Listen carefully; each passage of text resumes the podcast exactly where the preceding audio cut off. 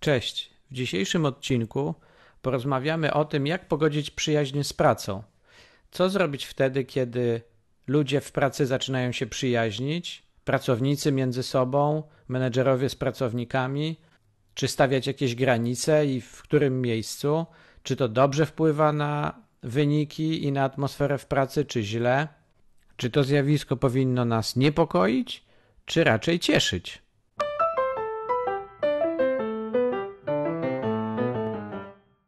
Niezapracowani. Podcast o sukcesie i wolności w biznesie. Zapraszam, Filip Nowicki.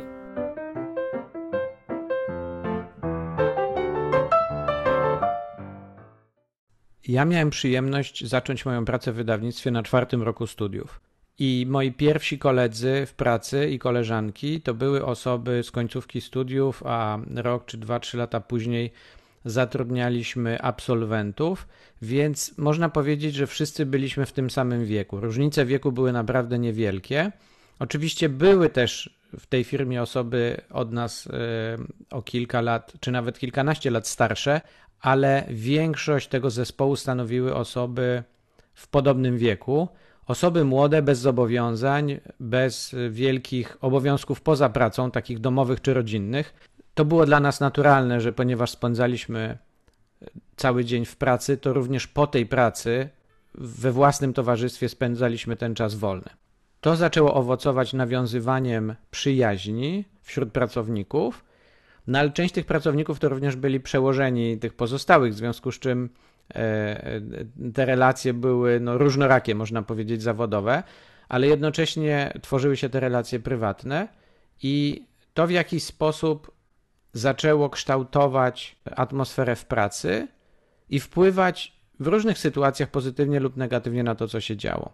Musieliśmy się w jakiś sposób nauczyć, jak tym, nazwijmy to, zarządzać tymi naszymi relacjami z tymi samymi osobami, z którymi pracujemy, ale potem y, idziemy spędzać czas wolny.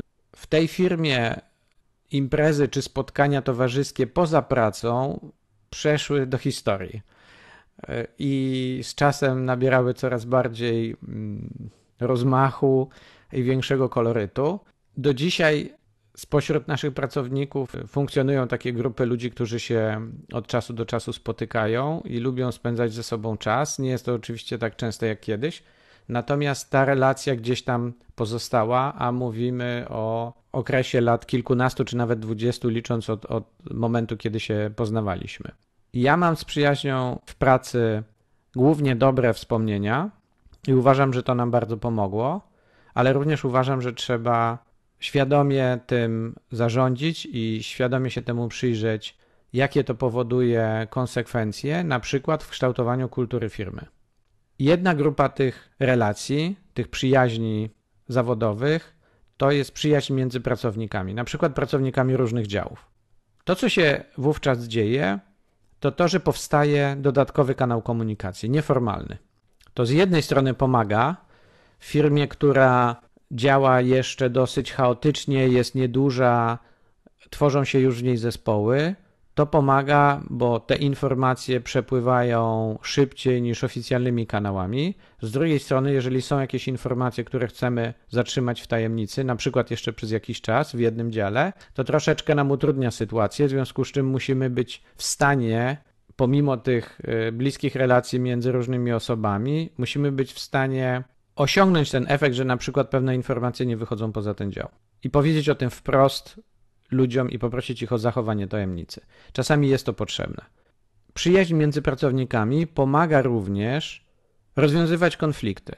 Czasami sytuacja staje się napięta i jest jakieś poczucie wzajemnej winy, czy wręcz nawet obarczanie innego zespołu odpowiedzialnością za jakąś niepożądaną sytuację.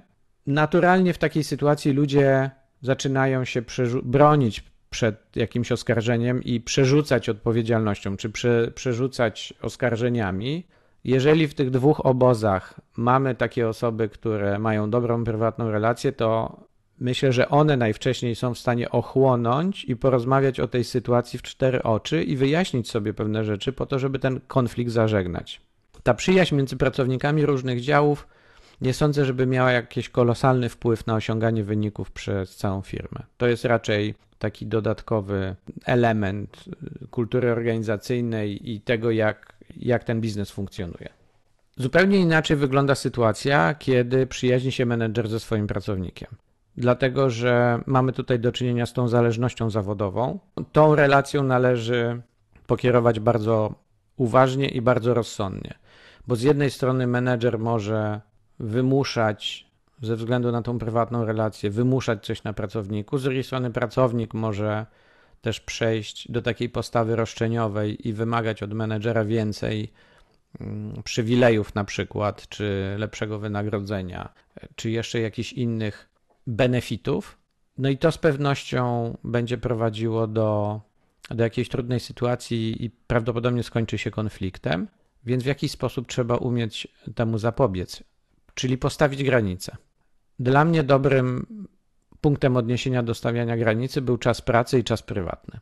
Czyli starałem się w pracy nie rozmawiać o tym, co będziemy robić po pracy, E, natomiast bardzo często w czasie prywatnym rozmawialiśmy o pracy w gronie pracowników, bo po prostu tam spędzaliśmy większość naszego czasu. W związku z czym to, to było dla nas dosyć naturalne i to był też ten, ta nasza praca był, była tym wspólnym tematem, który całe to towarzystwo spajał, więc nic dziwnego, że rozmawialiśmy o tym w wolnym czasie. Ale nie tylko o tym oczywiście. Dla mnie priorytetem była zawsze realizacja wyników i stawianie tego ponad naszą relację zawodową i prywatną pozwalało stworzyć taki zewnętrzny punkt odniesienia. Każdy temat można przekierować na to, nad czym w tej chwili pracujemy i skupić naszą uwagę i naszą rozmowę na tym, jaki jest cel, który chcemy osiągnąć, jak wyglądają bieżące wyniki, ile nam jeszcze brakuje i co trzeba zrobić, żebyśmy ten cel zrealizowali. Wydaje mi się, że to był taki dla mnie drogowskaz, czy taka latarnia morska, która wystarczała do tego stopnia, żeby nie stracić z oczu tego, co robimy w pracy i za bardzo nie rozluźnić się i nie odpłynąć w tą stronę towarzyskich pogawędek, no, które oczywiście zabierałyby ten czas i potem utrudniały realizację tych wyników, bo zawsze te cele mieliśmy postawione dosyć ambitnie. Pojawia się tutaj jeszcze jeden element i z takimi sytuacjami również miałem do czynienia, mianowicie problemy osobiste pracowników, ich wyniki w pracy, otwartość, żeby o nich rozmawiać i relacja z menedżerem w takiej sytuacji. Wychodzę z założenia, że kiedy ktoś zmaga się z jakimś dużym problemem w życiu prywatnym, to to go osłabia w pracy. Wobec tego, dopóki nie rozwiąże tego prywatnego problemu, to trudno od niego wymagać pracę Y, na najwyższym poziomie, najlepszą skuteczność i najlepszą wydajność. Należy w jakiś sposób nie tyle usprawiedliwiać pracownika, a raczej udzielić mu wsparcia poprzez samo przyjęcie do wiadomości tego faktu, że w jego życiu prywatnym dzieją się jakieś trudne rzeczy i musi sobie z nimi poradzić. Myślę, że w tej sytuacji nie należy wchodzić w te tematy z pozycji takiego usłużnego kolegi, próbować jakoś to próbować jakoś to rozwiązać, bo to nie jest nasza rola. Natomiast nasza rola to jest rozumieć, że ta osoba jest w trudnej sytuacji, więc nie może pracować na 100%, ale nadal ma przed sobą jakieś cele i jakieś wyniki do dostarczenia. W związku z czym to nie jest tak, że zwalniamy kogoś tak jak dziecko w szkole z lekcji WF-u, bo, bo sobie skręciło kostkę. Tego też nie można zrobić, bo wtedy niestety mogłoby się okazać, że wśród naszych pracowników tych życiowych trudności jest strasznie dużo i one generalnie w ogóle przeszkadzają nam w pracy i w życiu.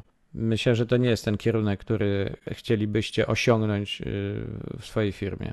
No niestety to nie jest taki temat, gdzie można się kierować jakąś bardzo prostą instrukcją. Tutaj jest dużo na wyczucie i, i wiele zależy od tego, w jaki sposób do tej pory kształtowały się wasze relacje z waszymi podwładnymi, ale, ale też kolegami w pracy.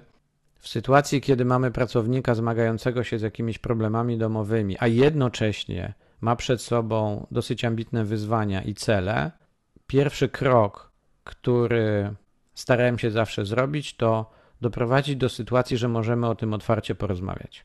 Zależało mi na tym, żeby ta osoba powiedziała mi o tym, że z czymś się zmaga poza pracą i że to istotnie wpływa na jej możliwość realizacji zadań.